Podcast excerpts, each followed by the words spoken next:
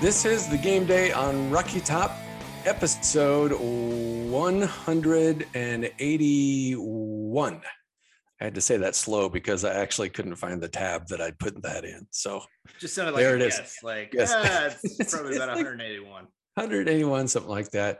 Yeah. I'm Joel Hollingsworth. As always, I'm joined by Will Shelton. Hi, Will. How are you? I'm great, man. How are you? I am good. I had a orchestra concert to go to last night. Started at 7:30. So I DVR'd the game and missed the first play, which apparently there was some excitement on the first play. Actually, they did. It's because the YouTube TV DVR wasn't smart enough to catch when they move the beginnings of games. Right. So, yeah, but you got Cincinnati and Tulsa. Yeah, that was super exciting. Yeah. So anyway, I was at that, and then of course I stayed up till, the game was over. So I don't know. Went to bed at 1:30. Woke up. We had like a 90-minute worship service at church, and then I came home and I ate and hung out with the kids. So I haven't looked at anything yet. I watched the game. So this is a good time for a caveat that I'm a lawyer, so I need caveats. I can't speak without caveats. So we're not professionals. We're not working 40 hours on this stuff. And this, right? Right. Yeah. Nobody is paying us for this. I do other stuff during the week. I got kids. I got church. I got other stuff. Will is actually a pastor, as most of you probably know. So unless he's just getting up there and ad-libbing on Sunday mornings, I'm guessing you don't do that. I do not. I will say, I feel like anyone in the Vols, Braves, Venn diagram, like I was super ready to watch that game after staying up until 12:30 most nights during the World Series. I was like, man, daylight savings and this thing is moving. Like I'm drinking Mountain Dew right now at 8, whatever time it is, because that's the life I've been living for the last week or 2 weeks trying to watch the World Series. So I feel like I was at my peak football watching energy for a 40-year-old during that game. So so, coming fresh on it from your perspective, having not written about it or anything, like, you spoke as a lawyer, I'll speak as a pastor. Tell me some feelings that you felt. What are some feelings that you felt watching that thing last night? So the feelings, wait a minute, we have a guest. I'm sorry. Wait. Omi, the rule is if you come in, you have to be on the podcast. Yeah, so come here. Consistent. That is. Come here. Hey. They don't see the video, so you have to come over here and talk. Just me. Yeah, I see you, but no one else will. I'm not sure she can even hear you. Just a guy talking crazy. Just give me we played Georgia this week. Who's going to win, Tennessee or Georgia? Say it into this thing. Who's going to win? What? Tennessee. Tennessee's going to win. Okay. By how much? How much? What? You got to be loud. This is like radio. You have to be bold and confident. I can't even hear you. I think she said 1,000. So I think Tennessee is confident enough. Like Tennessee by one is pretty confident this week. So yeah, that'll work. I like it, Omi. All right. So the caveats then are that I have a family. I'm putting, my wife is actually putting Omi to bed, but I spent most of the afternoon, and so I'm looking at a lot of the stuff cold, and I kind of like it that way. So my feelings, first of all, I was super tired because it was super late for me. I'm 54, and that's way past my bedtime. It's like we can't be stopped. And I have no idea how he gets guys so wide open. It's amazing. I said that, you know, I'm sitting there watching myself, you know, because everybody else is sleeping. And I'm like screaming at the TV. It's like, how does he get so open? Nobody covered him.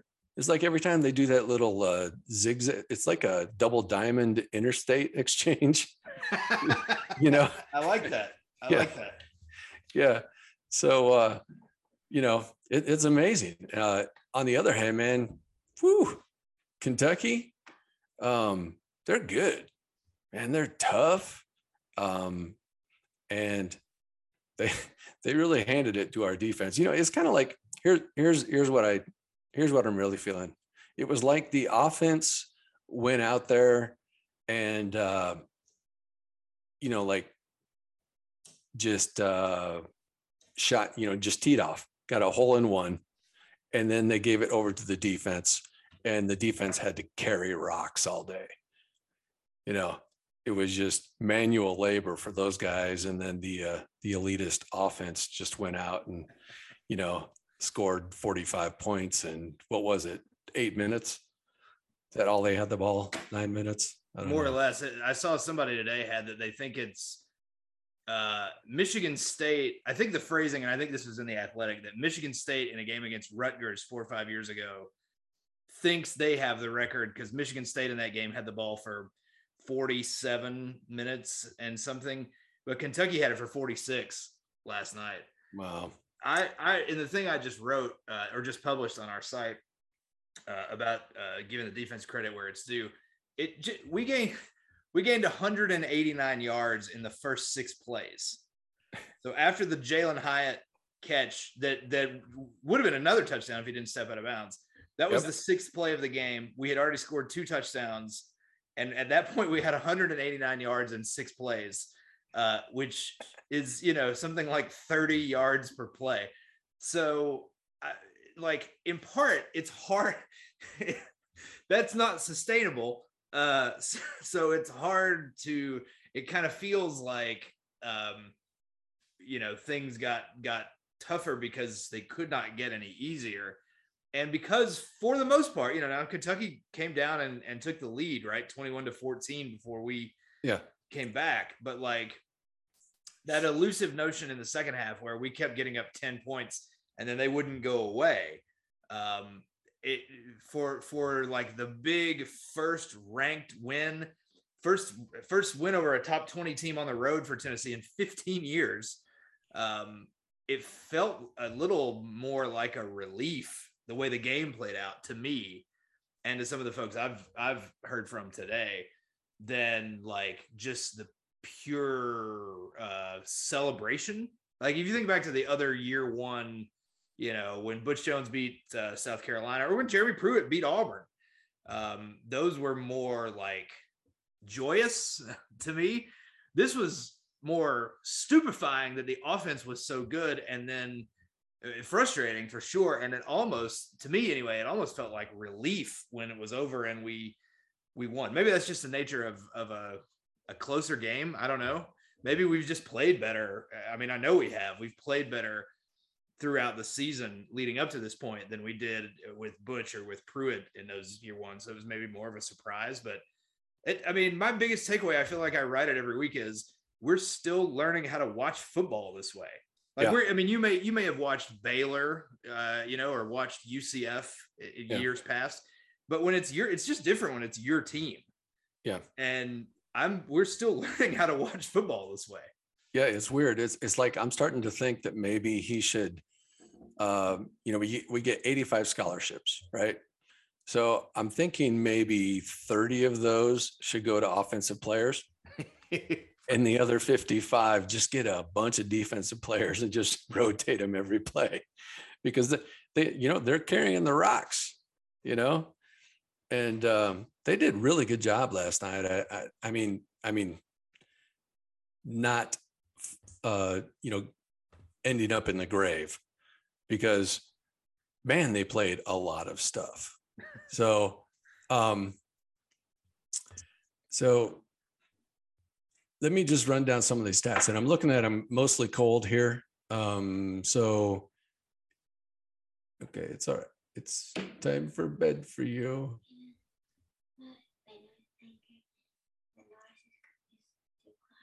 Okay, I'll get it later. Okay. Thank you. Bye-bye. Apologies. I'm not going to edit it out. That's my life. Homie's going to sleep well tonight because of daylight savings. The sun going down early is good. Okay, so the stats. Let's see. I'm looking at the box score, which is not what I wanted to look at. That's why I was confused. So Kentucky had 35 first downs to Tennessee's 17. And remember, the score was 45-42. Tennessee won this game.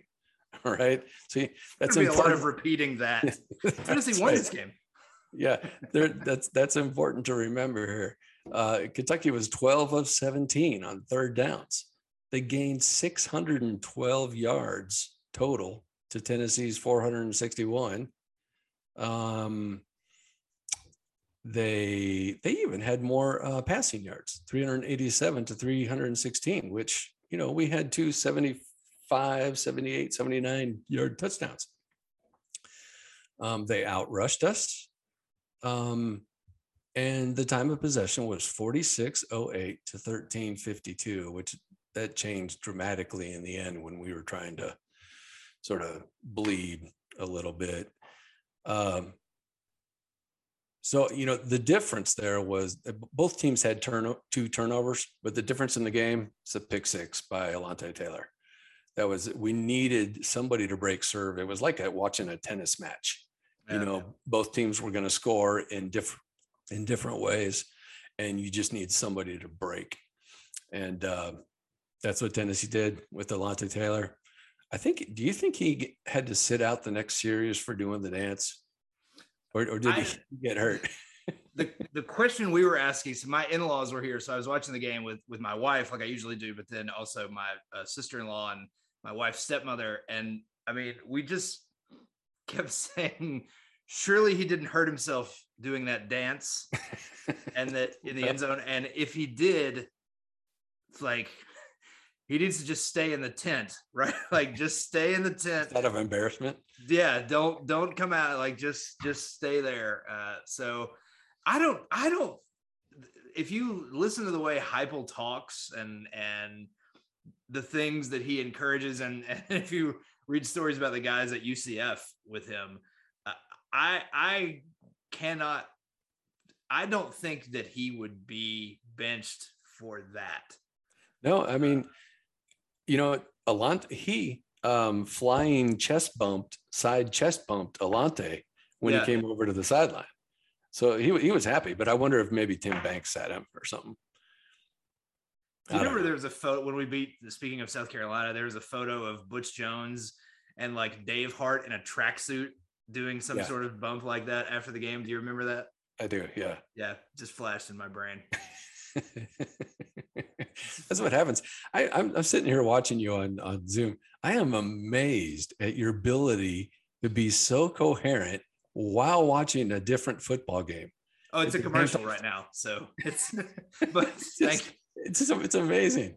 It's like the screen's flashing, and he's having. It's like, yeah. As we said before we went on the air, the Vols playing well teaches you a bit about how that you care less about the Titans than you thought you did, at least for me. So, but I am watching that game as this is going on. Yeah. Yeah. Okay. So we're going to, you know, probably hit on more of that as we go on, but we have a bit of an agenda here. I wanted to get to the fun office pools thing for our regular community. We got, you know, several scores of people in there, and since I have not been writing as much due to my brain injury this summer, I wanted to acknowledge here that somebody named Crusher is crushing it. And, Crusher with a K, right? Crusher with a K. Is that a wrestling thing, or that's to my knowledge, no. Wrestling. Shout out to my friend Boone and everybody that listens to this podcast. But as far as I know, that loves wrestling. But as far as I know, that is not a wrestling analogy. So he is 2 points ahead of George Monkey, who is who I don't know who that is, but he's often towards the top. And Wed Flat Rock also towards the top. Usually Bird Jam is the guy I'm always chasing, trying to catch, because he's always, you know, right there at the top by the end. So that's HT on the website. Yeah, I think if there was like a career picks championship, it would be Bird Jam over the and also a Hail Mary haiku champion. Is that right? Yeah. I think that was him for when we were doing those. I really enjoyed in the post, and I appreciate if folks are listening to this, like the one in the Ole Miss preview where we linked back to the night Lane Kiffin left at Rocky Top Talk. Yeah. And seeing some of those folks pop back into the comments or just seeing, you know, and you see some of these names in the pick standings as well, but just, you know, guys and girls that we have enjoyed hearing from for a long time, that have been part of the community for a long time. Yep. Memphis Pete also there. Yep. So we got Borrow, WV Vol. So yeah, between you and me, I'm number 18. You are number 49, but I attribute that solely to your persistence of never voting against or never picking Tennessee to lose. Well, this week it's a byproduct of not forgetting to make my picks. But I think I was only in like 47th place before then or something like that. So yeah, no, I don't, I was just having that conversation with somebody at church today about fantasy football, that I don't, I can't compartmentalize well enough to like want different things. It's one of the main reasons I don't bet on sports, is because I just want to watch the game and not be bothered by other factors. I just want the things that are good outcomes for Tennessee. That's what I pick in the pool every week. So when it's like, he's got Vanderbilt beating Georgia, like, yeah, if that would help us in the SEC East, sure, why not? So it just wants no conflicted feelings. That's right. I just want a simple football life. Yeah.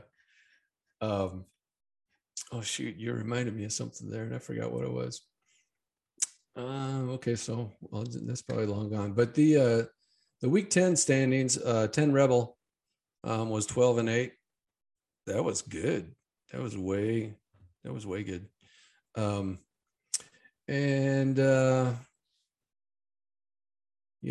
Wed Flat Rock was tied for second with CNY Vol, Pensacola Vol fan, not far behind. So, and there's George Monkey, Bird Jam, 13, and I was 15. Almost got him, but not yet. So. Anyway, thanks everybody for playing, and we're having a good time with that. Oh, what I was going to say was, you said you forgot to do your picks this week, right? Yes, but still get 1 point less than the lowest picker that week if you, like me, forget to make your picks. Right. I just wanted to point out to the listening audience that Will is actually the admin of the contest, and. Neglected to make it down there at 52 this week at 0-20 with 127 points. So the real shout out goes to Chucky T-Vol, who made picks and went 10-10 with 128 points. So thank you, Chucky T-Vol, for giving us 127 points. Jay didn't pick this week either. Then what's he's doing down there? Yeah, a number of us in the 127 this week. So that's all right. Okay. All right. What's next? We got, so in SP Plus, the Vols are now, let's talk about the SEC standings. You got Georgia at the top. And I think Florida this is off memory, because I did look this up, earlier this morning, but I think Florida is still, second. But Tennessee right there after that. And, you know, let's see what happens. But in SP Plus, they are currently ranked number 20. Of course, we got Georgia coming up, and you know, Georgia's pretty good. Right. Georgia's pretty good.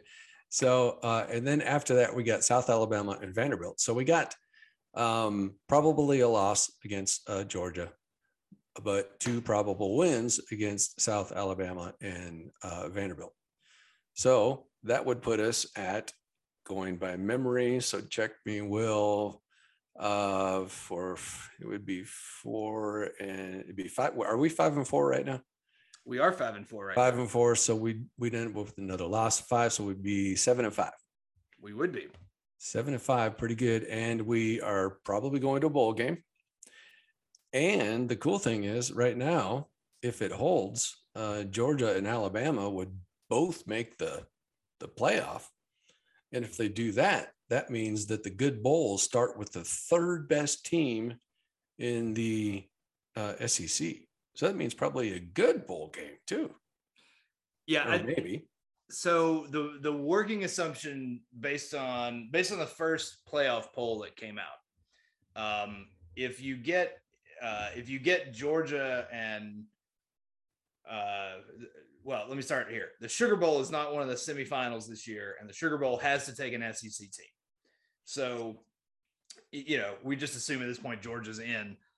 Let's say they beat Bama and, you know, Bama, you know, falls out or whatever. They'd automatically go to the Sugar Bowl. Or if Georgia and Alabama both get in, then the Sugar Bowl has to take the next best SEC team, which should. There's still, I mean, there's 4 weeks or 3 weeks left in this thing, but the next best SEC team should be whoever wins this game Saturday between Ole Miss and Texas A&M. Yeah. So if you look at the playoff poll, should be that the winner of Ole Miss and A&M can still get into the New Year's 6, which is what you want. The more SEC teams is exactly the point Joel's making. If the more SEC teams that get into the New Year's 6, everybody else comes up, the rising tide, all boats, all that good stuff. So, you know, catches on fire in pregame.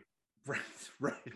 Well, that's 2 years ago now. We're free from those demons, but yeah, that, you know, roughly speaking, if you got Bama and Georgia in the playoff or Bama in the Sugar Bowl, if the winner of Ole Miss and A&M doesn't stub their toe, Ole Miss in the Egg Bowl, I'm sure A&M's got LSU at the end. They can get into the Year 6 as well. The loser goes to the Citrus Bowl. Kentucky can still finish 9-3. Like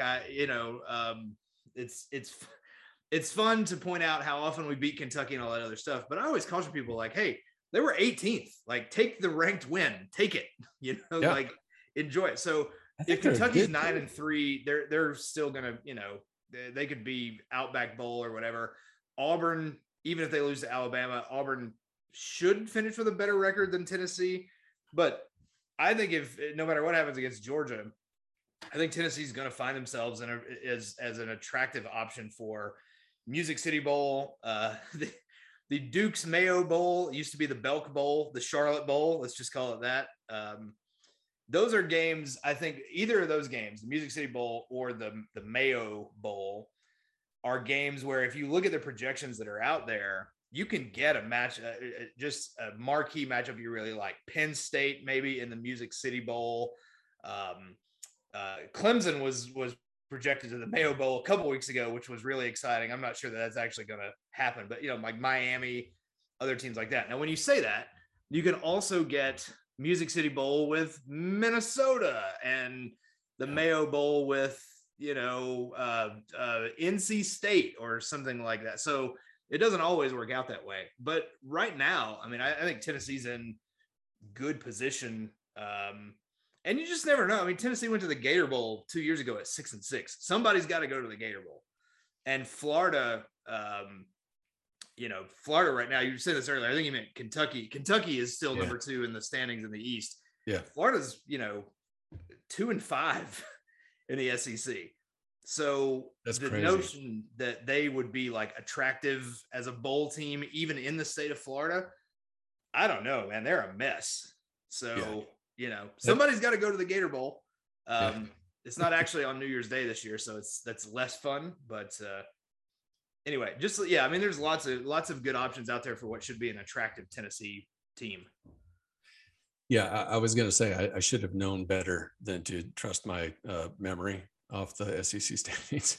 So, I was looking in my mind at that second slot and thinking it was Florida, but yeah, it's Kentucky up there. So unless we beat Georgia, you know, we can't get into second. But Florida, what is the deal with Florida? They just, one thing I did see this morning, did they get like walloped by South Carolina? Yeah. Did something happen? It's, I mean, right. It's one of those games. I mean, it was, Carolina was ahead and it was one of those like, uh-oh, they better wake up. And then right before halftime, Florida fumbled and South Carolina picked it up and ran it back for a touchdown. And then it was like, oh, now they're down 20. And I mean, they just never recovered. And so I don't know if you've seen the, there was, it's not a hit piece. That's not the right way to say it, but there was a story in The Athletic this week where they went around and talked to anonymous coaches about Florida. And it was things like, these guys are soft, you know, a lot of comments about their recruiting, which then Dan Mullen has been not even defensive, just not really talking or not answering questions about it in the media. So there's a lot of like behind the scenes. And you think about for them, you know, they played Alabama last year closer than anybody all year in the SEC championship game.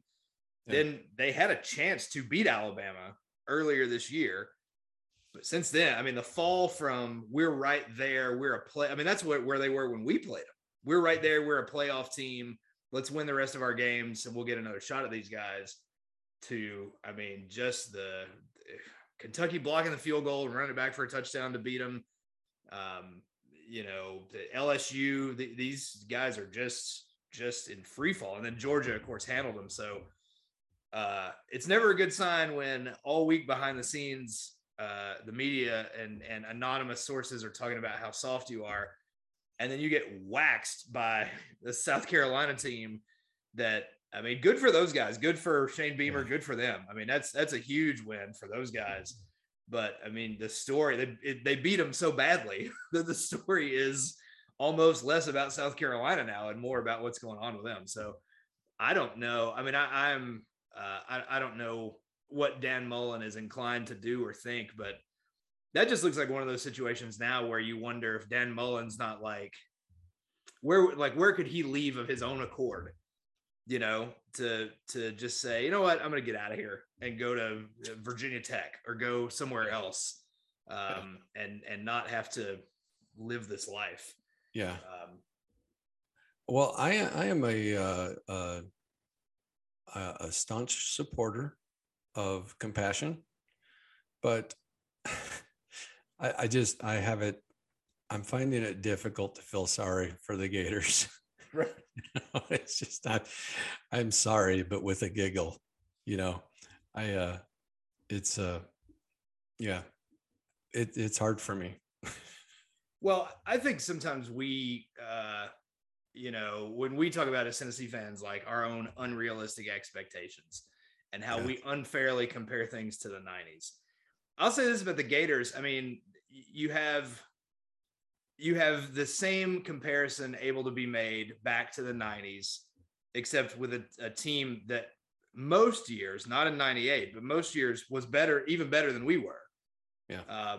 And then you have a whole separate thing with Urban Meyer, who won 2 in 06 and 08. So, I mean, you it's not just like Jim McElwain won the East twice, and that wasn't good enough.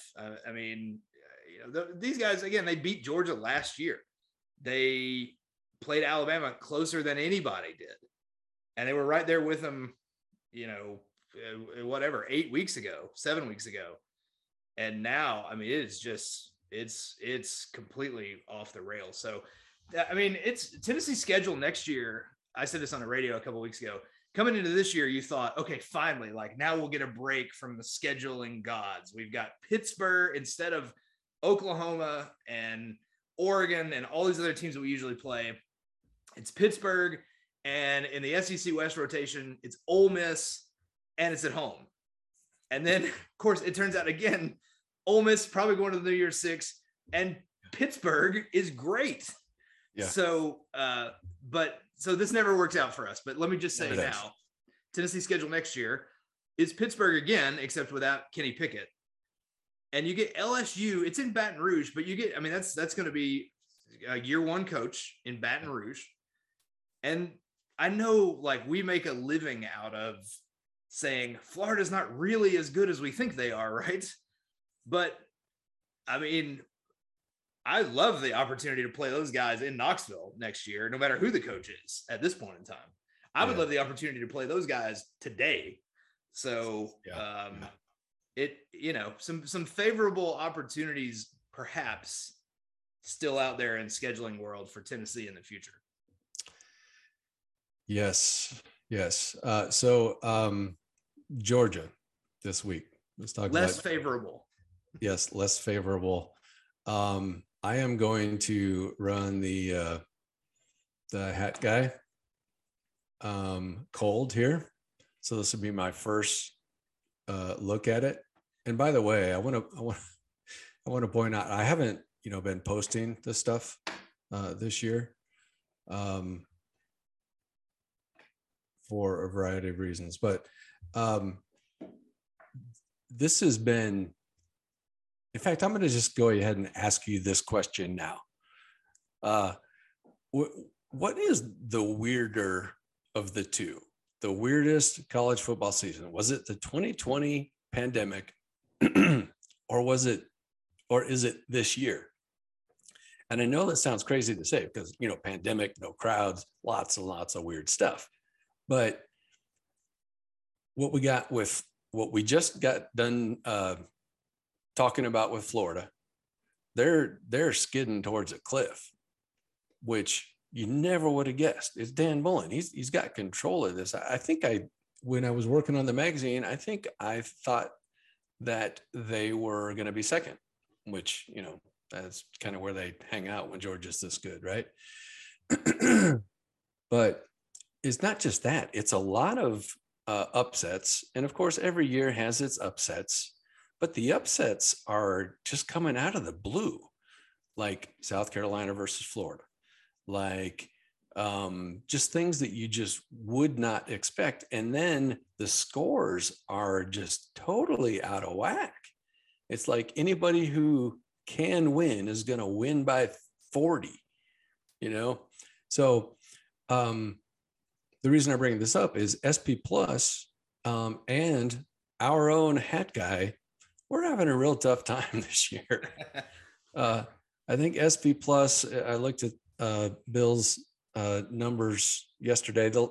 We'd been over 50% until about 3 weeks ago, and we have both been under 50%, like kind of significantly the last 3 weeks. The last 3 weeks had just been insane.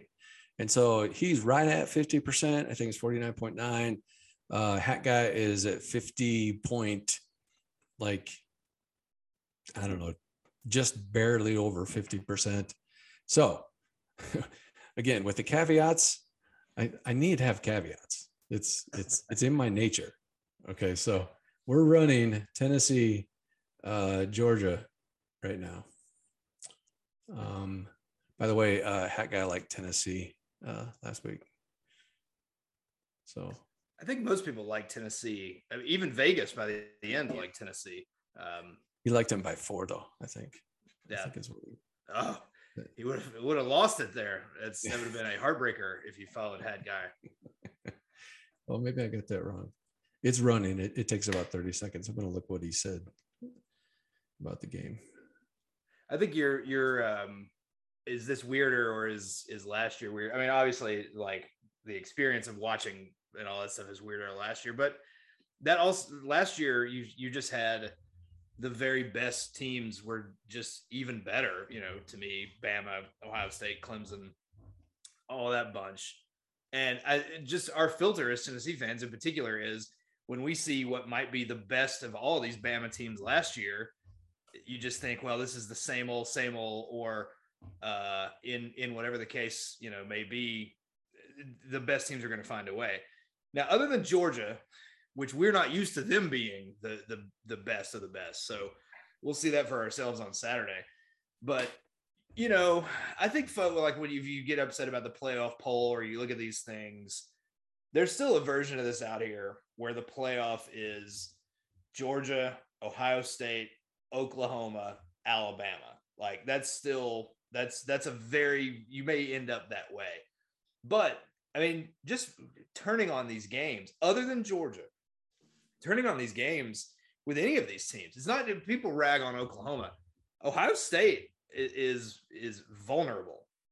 You know, Oregon already beat them, but like against Nebraska yesterday, I watched way more of that game than I intended to watch because those guys are vulnerable. Bama, I'm sure other people watched Bama play us and thought, look at this, but then against LSU, you know, LSU's throwing into the end zone at the end to win. So I think that's what makes it, you still may end up with Georgia, Ohio State, Oklahoma, Alabama in this thing. But I think that's what makes this year so much more exciting, and still having, you know, the possibility out there for Cincinnati, for Oregon, like Oregon at this point would be a breath of fresh air if they can get in, and the head-to-head police would be very much in favor of that. So I think it's this year, but like in the best ways, where when I turn on anybody that's not playing Georgia,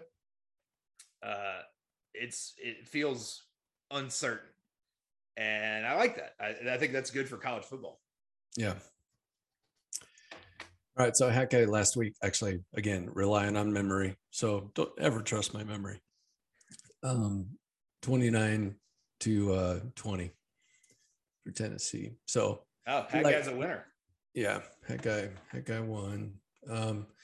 So I haven't hit the tab yet, but it's done. So here we go.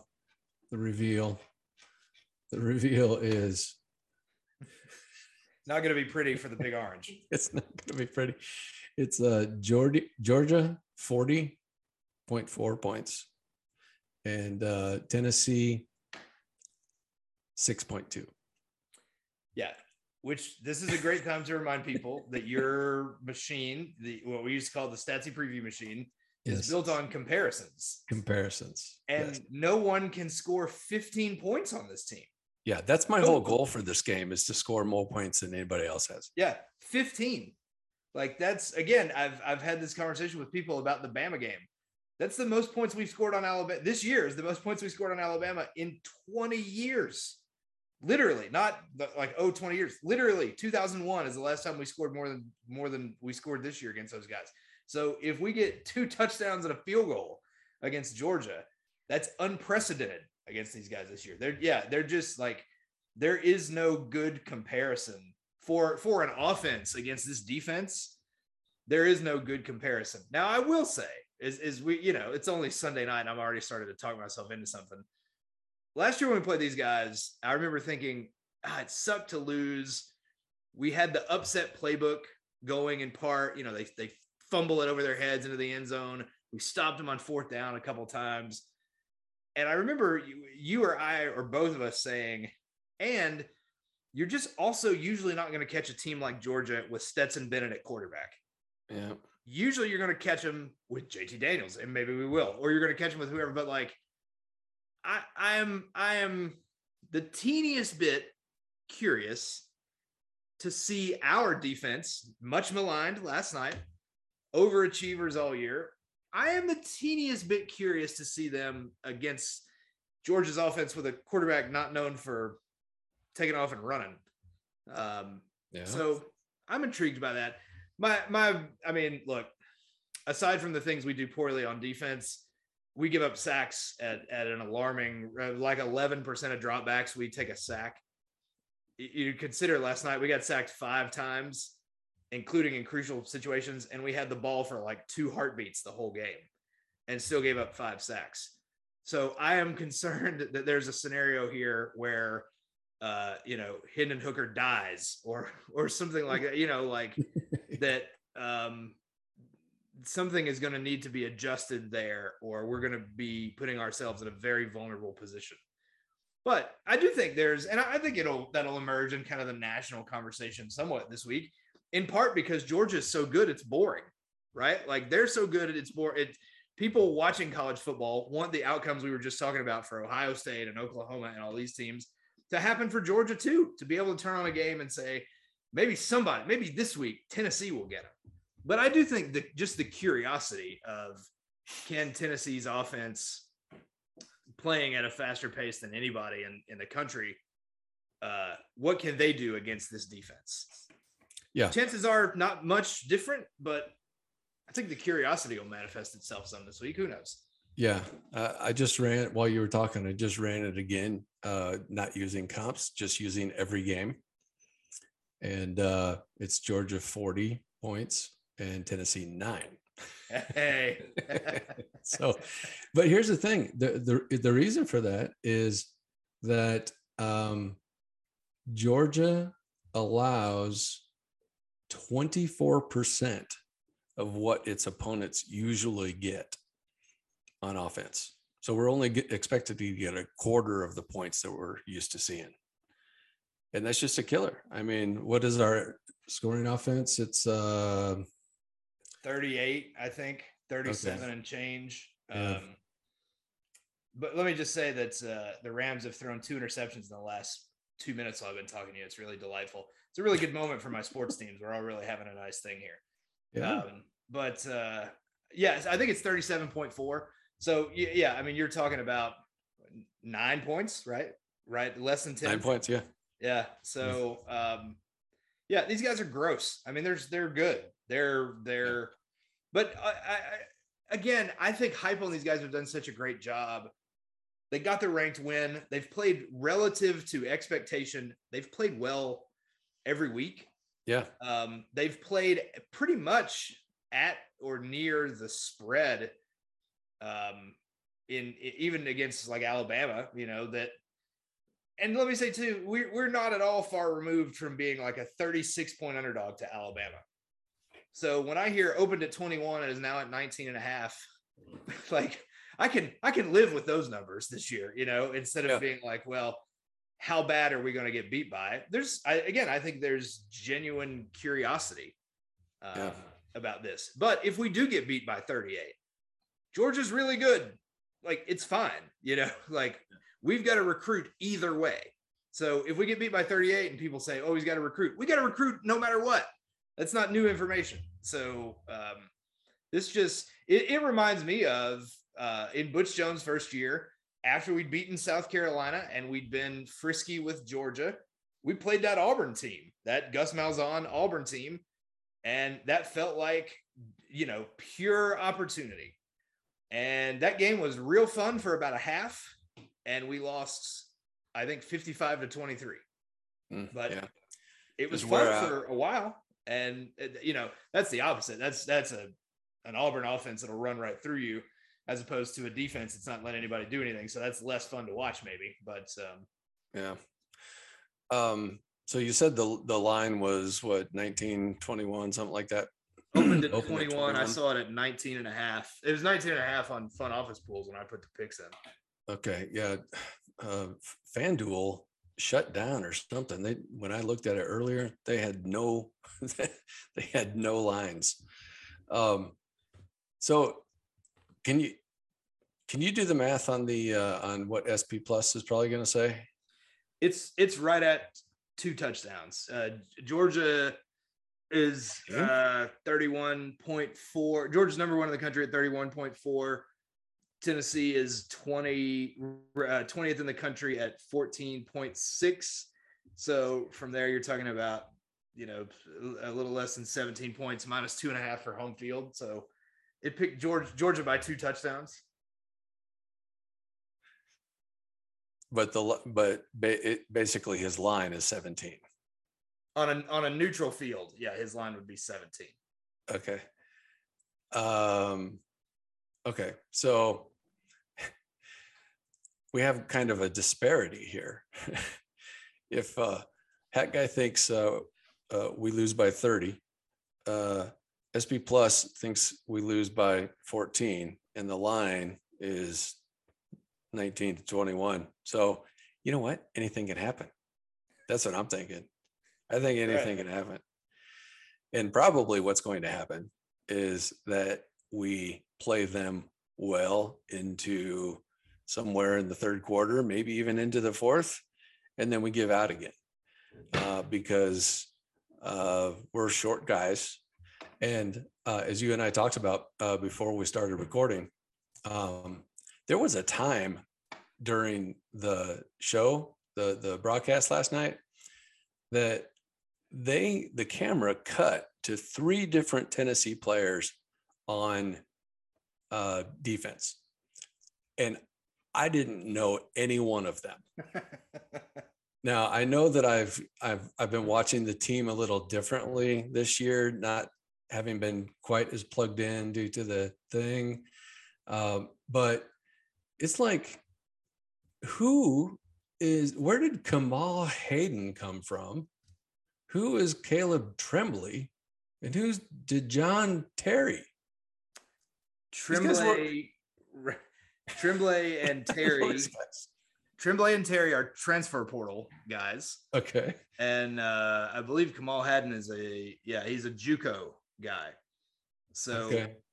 Haddon really, mostly this year they've played him when they've gone to dime, which has not been a lot. But when Alontae Taylor was out for reasons that are unclear, he got in the game. So he's kind of he's a guy, that guy will be back, as a lot of these guys in the secondary are going to graduate. But he'll be back. So you need like him and Christian Charles, Danico Slaughter. Danico Slaughter had a tough night again last night, but again, like he got thrown in the fire last year in the very first game against South Carolina as a true freshman, and then was never heard from again in the Jeremy Pruitt administration. And it just goes to show, Chris Penley and I, a former Rocky Top talk writer, we're having this conversation this morning. Alontae Taylor is another one of these guys. He started as a true freshman in the Jeremy Pruitt administration. And his first game was against Will Greer in West Virginia. And I remember that dynamite offense. And it's just like, what is he supposed to do? Yeah. So it's, to me, like that's incredibly rewarding to see him go from moments like that. And then of course the BYU game the next year to, we don't win without him. Like point blank, we don't win without him last night against number 18 on the road. No, so, the pick six was the deciding factor. Yeah. Yeah. But my point in bringing that up was what an amazing job I think this defense is doing with just so much change. And it, to me, correct me if I'm wrong, because like I said, I've been more like a kind of a bandwagon fan this season because I was out of it for a while, but it seems like it's not just been change from last year to this year, but there's been change in personnel from the beginning of the season to now.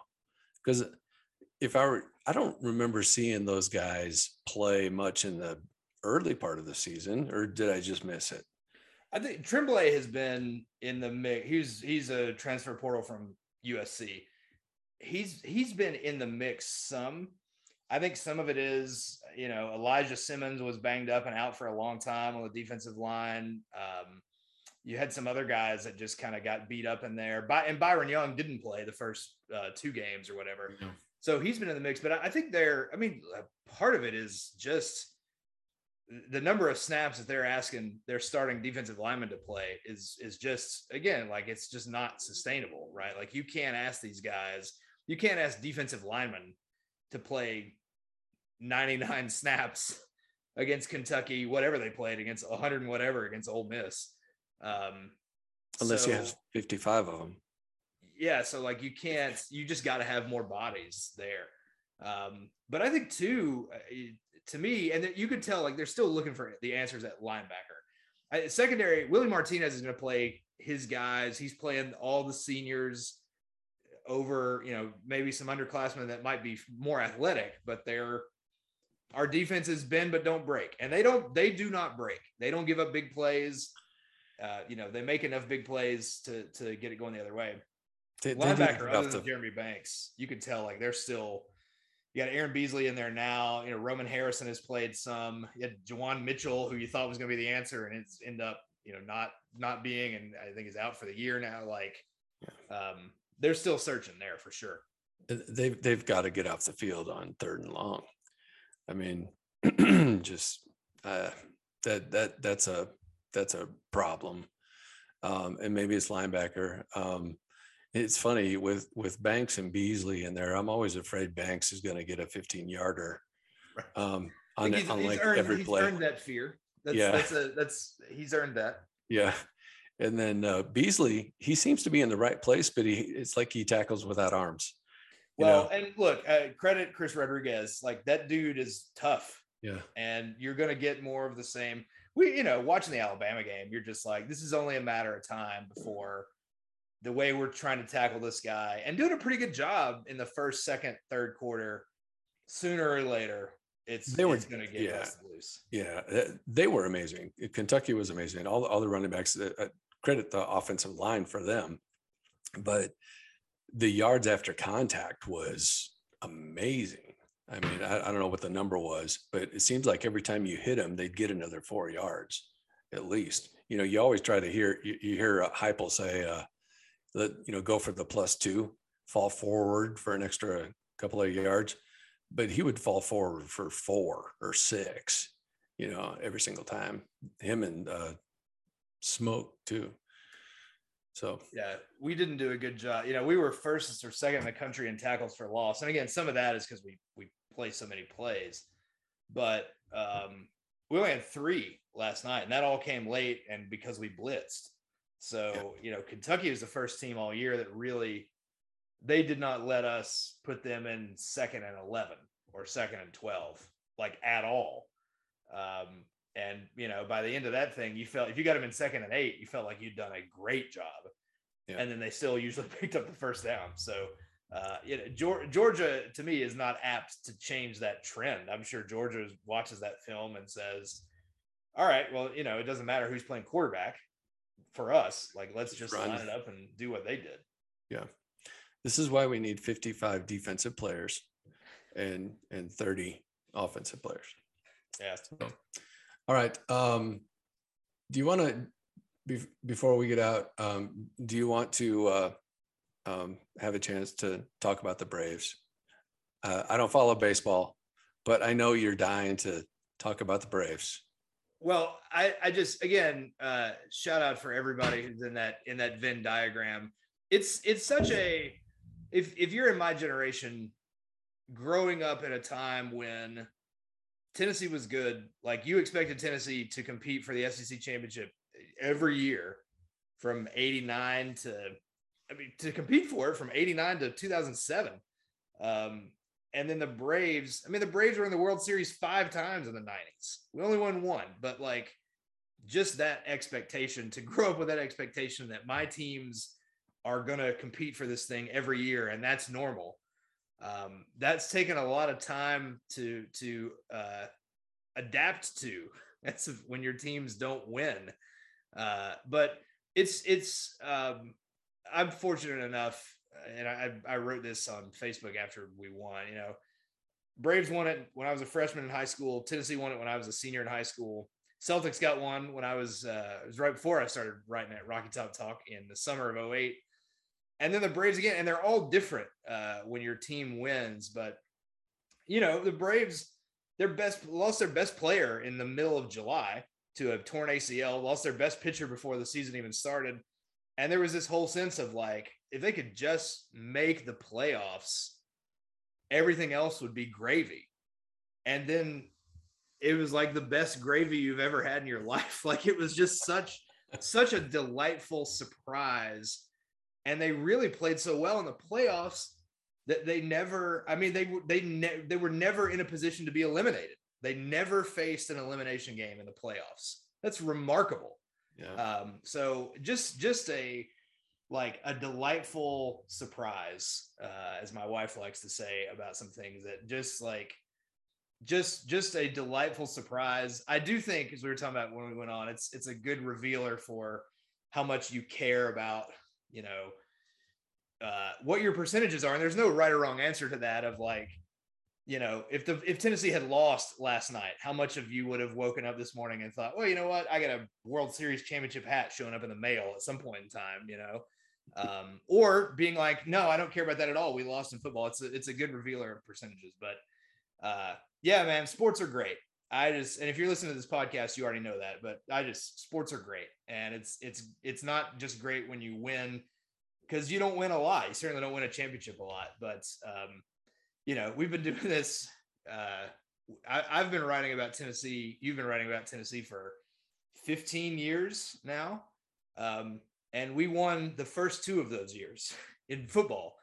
And since then, we've been trying to get to conversations like this. This is since 2008. This is only Tennessee's 10th win over a ranked team. That's 10 wins in 14 years.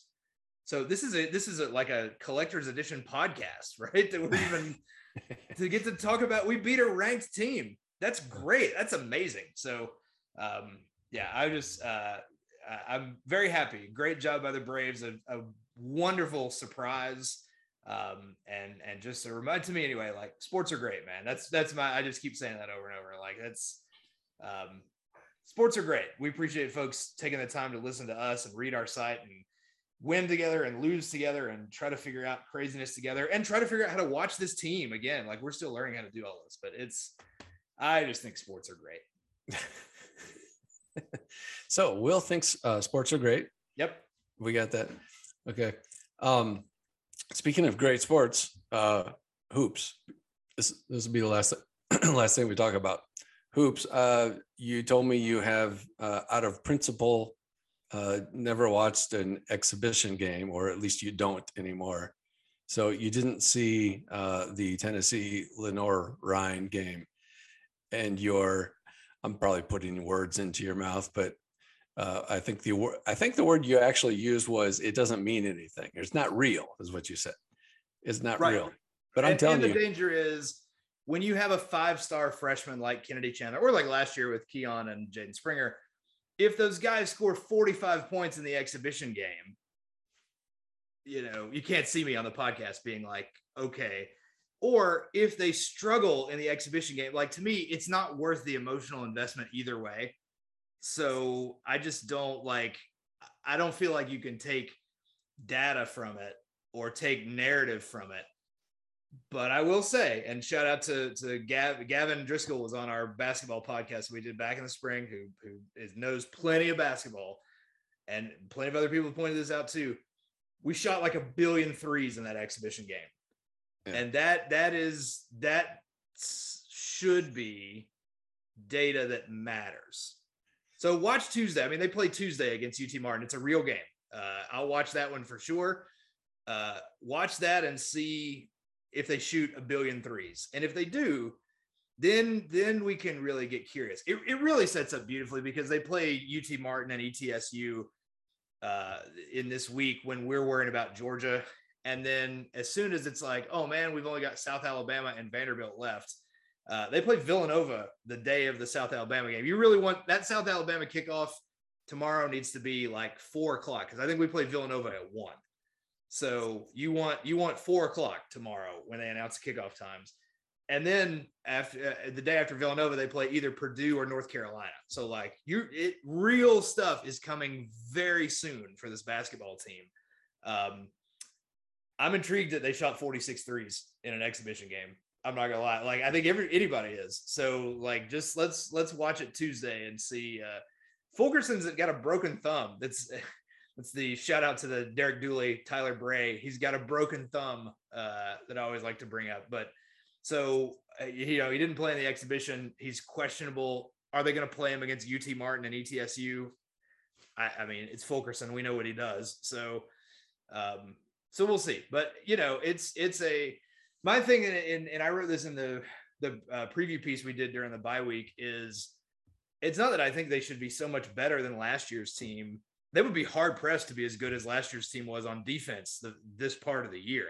That would be impossible to me, but with a true point guard and with no pandemic or not the kind of restrictions and distance that they had last year, can they play at a high level more consistently than last year's team? Because if they can do that, that's a pretty good basketball team. And I'm intrigued. So watch a real game with me on Tuesday, and we'll see if we're still intrigued after that. All right. Well, I did watch the first half of the exhibition game, and I'm telling you, they're for real. Kennedy Chandler is the real is the real thing, and we're going to the Final Four, and we better, because I have tickets. Right. I was going to say, you can't be trusted. Your opinion can't be trusted, right? So, yes. All right. Well, that's Will Shelton. I'm Joel Hollingsworth. We appreciate you tuning in, and we will catch you next time around.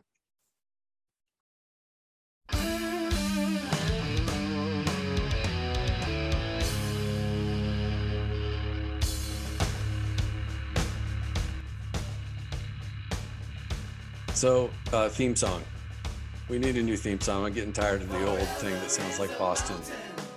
And I hadn't made that connection, but I will now. Yeah, the name of the song is Boston Rocks. Is it so? Yeah. So thinly veiled. No, I'm not infringing. But sure does sound like Boston. The font on the cover of my book is called John Mayer. That's the name of it. Because I think it's a ripoff of one of his albums. So yeah. I love John Mayer, so I think that's great. Anyway. John Mayer, I'm not sure he would make a good opening theme song. No, we don't want like all of the names of his songs are not things you want to be true, like Slow Dancing in a Burning Room. You don't want that for your football team. So Waiting on the World to Change. We don't want any of that. Yeah, we don't want that. So, so I don't trust myself with loving you. Oh man, I could do this all night. That's all one album right there. Heartbreak. Run through the. What is the one where I want to run through the halls of my high school or whatever? Oh, the. What's the name of it? No such thing, right? I just found out there's no such thing as the real world. Yeah. So that was his first album. Man, I love that song. He's great. I've seen him in concert twice. Once on the way up, and then once like at the peak of his powers. He's great. Yeah. He's great. All right. So we love John Mayer, but he's not going to be that. Not good for a podcast about sports. So. All right, so anybody listening to the bonus coverage, we'll take suggestions. And we can use, since we're on SoundCloud, I'm told by everybody that matters, I think, that... You are a lawyer, right? Meaning SoundCloud. I mean, I asked them, do we need a license? And they said, no, if you play it just through the SoundCloud player, we've already... included a license in your monthly fee, so we can pick songs. So let's pick a good one. Yeah, I'll if we do or don't get any good suggestions, I will check with my my brother-in-law Bryant is used to be the band director at Alcoa High School, is a podcast listener and also like the smartest music guy I know. So I will. I think I had lunch with him one day, didn't I? You may have. Yeah, he's super tall. Yes. Yep. I don't know where we went somewhere before a game. So yeah, cause we played Israel Houghton's, right. It's better to believe than to have seen, but that doesn't work now either. Right. No, there's plenty of sight. All right. So and the Titans, let me just say, the Titans are up 21-3. I'm living in some sort of alternate universe where only good things happen to all my teams at once. So that's sports are great. That's pretty great. Yes, I wanted to ask you. I didn't want to do it. We'll probably end up cutting this out unless it turns out good. But. And I think I know the answer because of your sports are great monologue there. But for me, this is what I've been waiting for. I've been waiting for the turnaround, and it's been kind of anticlimactic for me. Is that me and what I'm going through, or is that have you seen that in other people too, where they're just so apathetic that it takes a while to get out of it? I think my view on this is skewed by like quality time is my love language. So I weigh heavily like being in a place when it happens. Yeah. That's why like I have a nasty schedule this week to try to go to this game. But I'm like, if we win, I better be there. So I always view it as like the two most meaningful things that have happened to this team. One happened at Missouri and the other happened in Lexington last night. So like I think in part because we have a hard time separating like Kentucky being Kentucky versus Kentucky being 18th or whatever. I think that's part of it. I think it's happening. SP Plus believes it's happening, but the ways it's been happening is we blow out Missouri and South Carolina, and then our ranked win is at Kentucky and not Ole Miss and Knoxville or Florida, you know, like, so like it's happening. It's just, it picked less meaningful opponents to happen against than some of the other options that were out there, if that makes sense. That's kind of, and again, like last night, to me, it ended up feeling more like relief than anything, instead of like triumph. Yeah. Well, I mean, you kind of end up with relief on the close games, you know? So.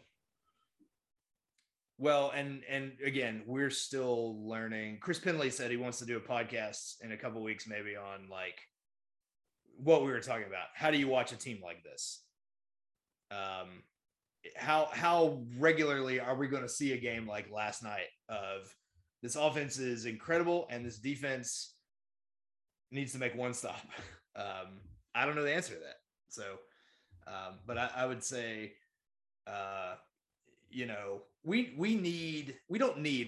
Like we're going to get to 7. We need to not screw up against South Alabama and Vanderbilt. We're going to get to 7-5. It would be great. It would be great to catch Penn State in the Music City Bowl or Miami in the Mayonnaise Bowl. Like that would be, I hate mayonnaise too, by the way. So I take no pleasure in that. But it would be, that would be helpful, you know? So, because at the end of this thing right now, we're going to say, well, we got our ranked win, but the argument is based on being competitive with elite teams and blowing out Missouri and South Carolina and beating number 18 Kentucky. So like it's there, and that's a better argument than we've had with most years. It's just not as good as,